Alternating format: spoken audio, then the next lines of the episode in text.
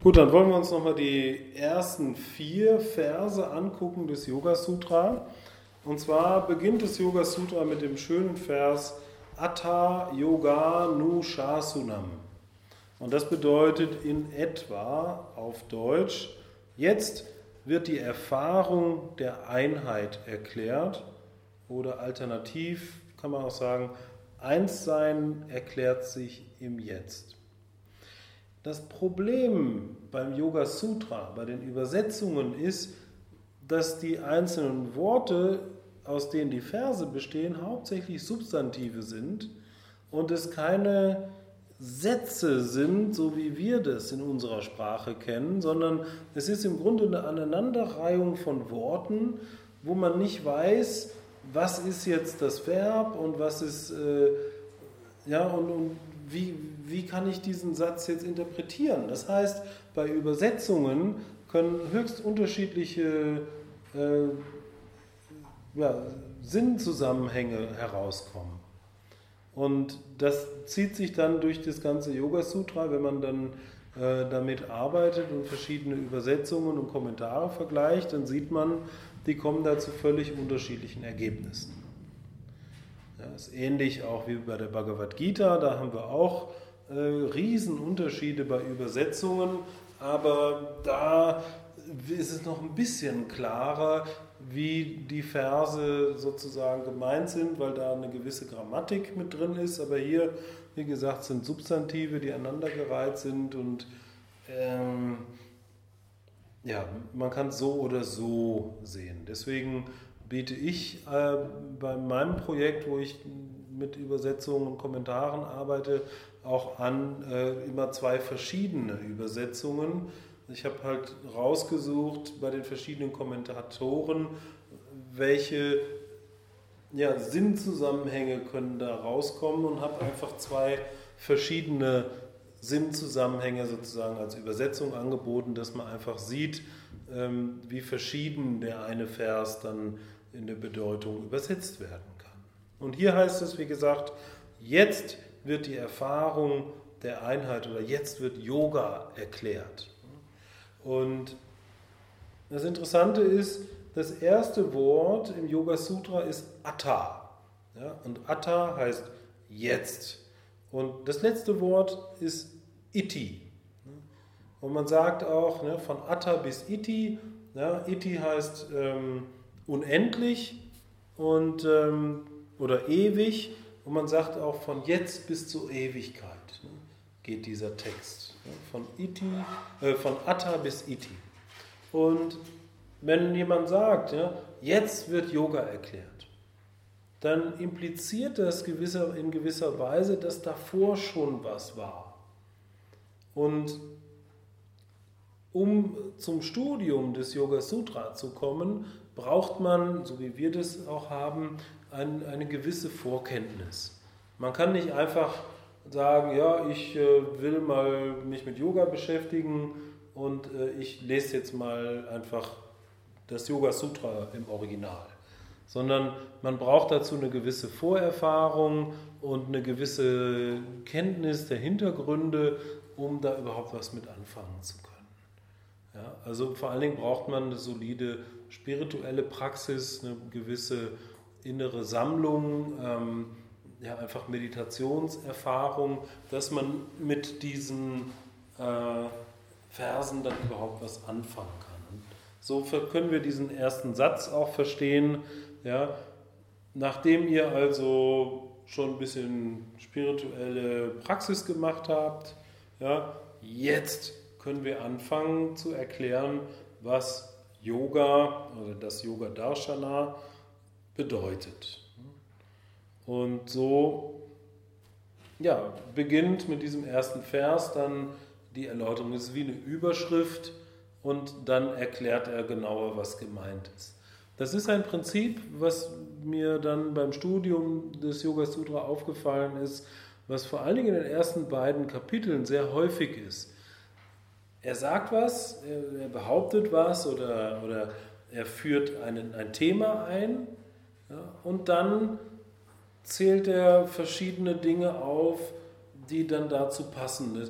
Und so kann man wirklich äh, das ganze Kapitel in Abschnitte einteilen. Wir werden auch äh, so arbeiten, dass wir immer abschnittweise da durchgehen und die einzelnen Abschnitte sind in sich sozusagen logisch oder, oder abgeschlossen und das nächste baut dann darauf auf und hat dann in der Regel auch einen Bezug dazu.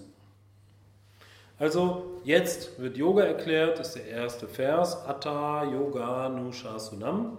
Und der zweite Vers ist dann direkt der bekannteste, berühmteste und wichtigste Vers des ganzen Yoga Sutra. Äh, da heißt es Yogas Chitta Vritti Nirodha. Und die Übersetzung des Verses eignet sich wunderbar, um zu sagen, was eigentlich Yoga ist. Wenn eure Arbeitskollegen zu euch kommen und sagen, ja sag mal, was ist denn das eigentlich Yoga, was du da machst? Ja, dann kannst du sagen, Yoga, und das ist jetzt die Übersetzung direkt, Yoga ist das zur Ruhe bringen der Gedankenwellen im Geiste. Das ist die klassische Beschreibung dessen, was Yoga eigentlich ist. Yoga ist das zur Ruhe bringen der Gedankenwellen im Geiste. Oder eine andere Übersetzung, im Zustand der Einheit, ist Yoga, sind die Bewegungen des Geistfeldes zur Ruhe gekommen. Dazu muss ich kurz die einzelnen Begriffe erklären. Chitta ist das Geistfeld oder der Geist oder die Psyche im weitesten Sinne. Vritti sind Gedankenwellen oder, wie ich es auch hier genannt habe, Bewegungen des Geistes. Und Nirodha ist der Zustand der inneren Ruhe. Also der Zustand des Yoga ist, wenn wir in eine geistige Ruhe kommen, wenn die Gedankenwellen, die ja ständig da sind, endlich mal zur Ruhe kommen. Und ich glaube, dass dieser Vers oftmals falsch verstanden oder interpretiert wird, weil es geht bei diesem Vers nicht darum zu sagen, ja, die Praxis des Yoga ist irgendwie die Gedankenwellen zur Ruhe zu bringen, sondern ich glaube, der Vers meint, das Ergebnis des Yoga ist, dass der Geist zur Ruhe kommt. Weil wir können nicht durch Anstrengung, durch, wenn wir auch noch so intensiv üben, unseren Geist zur Ruhe bringen.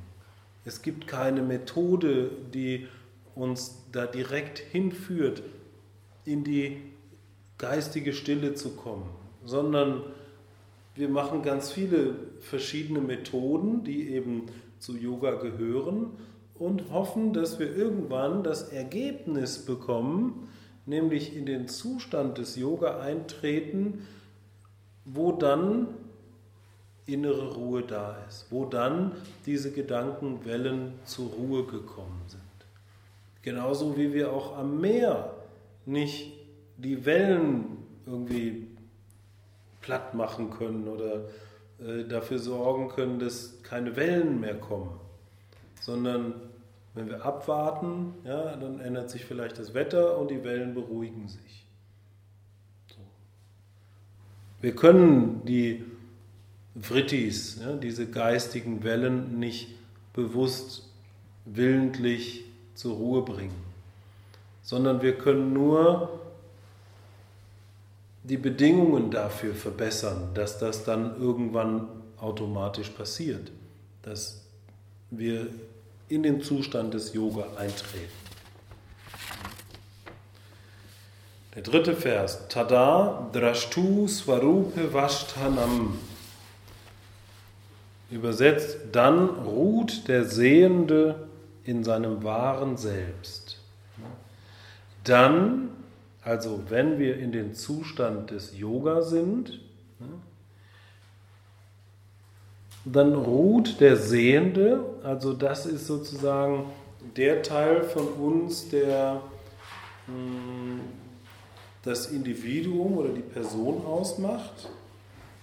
Der ruht, das heißt, der, der kommt zur Ruhe und der erkennt sich als Teil des wahren Selbst. Ja, dieser Vers ist sehr Vedanta. Ja. Hm. Wenn wir sozusagen die Identifikation mit unserem Körper und der Person bzw. der individuellen Seele mit all den Schichten, die dazugehören, aufgeben ja, und die Gedankenwellen zur Ruhe kommen, dann ja, ruhen wir in unserer wahren Natur. Und das wird hier auch beschrieben als Purusha. Nicht in diesem Vers, sondern in späteren Versen ist sehr viel von diesem Purusha die Rede, was ich auch gerade schon mal benannt habe. Purusha ist das alles umfassende Bewusstsein, welches im Gegensatz zum Vedanta äh, getrennt ist von dem, was wahrgenommen werden kann. Wenn ich also aufhöre, mich mit den Gedankenwellen, ja, die können sehr vielfältig sein, zu identifizieren und dann diese innere Ruhe da ist, dieses Verschmelzen, was wir als Yoga bezeichnen, ne, dann erkennen wir, dass wir eins sind mit dem wahren Selbst. Dann ruht eben der Sehende in seinem wahren Selbst. Oder hier in meiner alternativen Übersetzung, dann weilt das wahre Selbst in der Erkenntnis seiner eigenen Natur. Und dann noch der vierte Vers. Ja, die ersten vier Verse gelten als die Einleitung in den Text. Danach geht es dann schon in, in Details. Äh, Vers 4 ist Fritti Sarupyam Itaratra. Sonst verzerren Gedanken die Wahrnehmung. Oder anders, in anderen Zuständen ist der Geist mit seinen Bewegungen identifiziert. Das heißt, sofern wir nicht im Yoga sind, verzerrt unser Geist, unsere Gedanken die Wahrnehmung.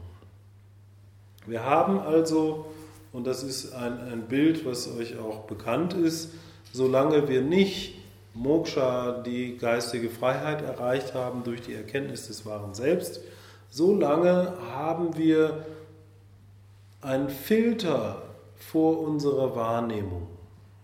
Wie eine rosarote oder dunkelgraue Brille, durch die wir die Welt betrachten. Und Moksha, ne, Freiheit, ist sozusagen das Absetzen dieser durch unsere persönlichen Erfahrungen und Erkenntnisse und, ähm, und unser Leiden gefärbte Brille. Ja, die müssen wir absetzen. Unsere Programmierungen überwinden, die unseren Geist eben färben, ja, äh, sodass wir darüber hinaus wachsen können.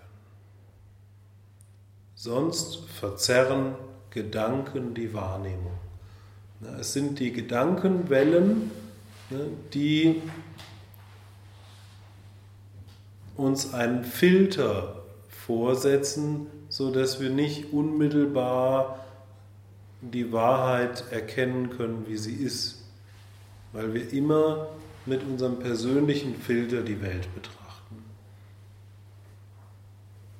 Hari und Tatsat.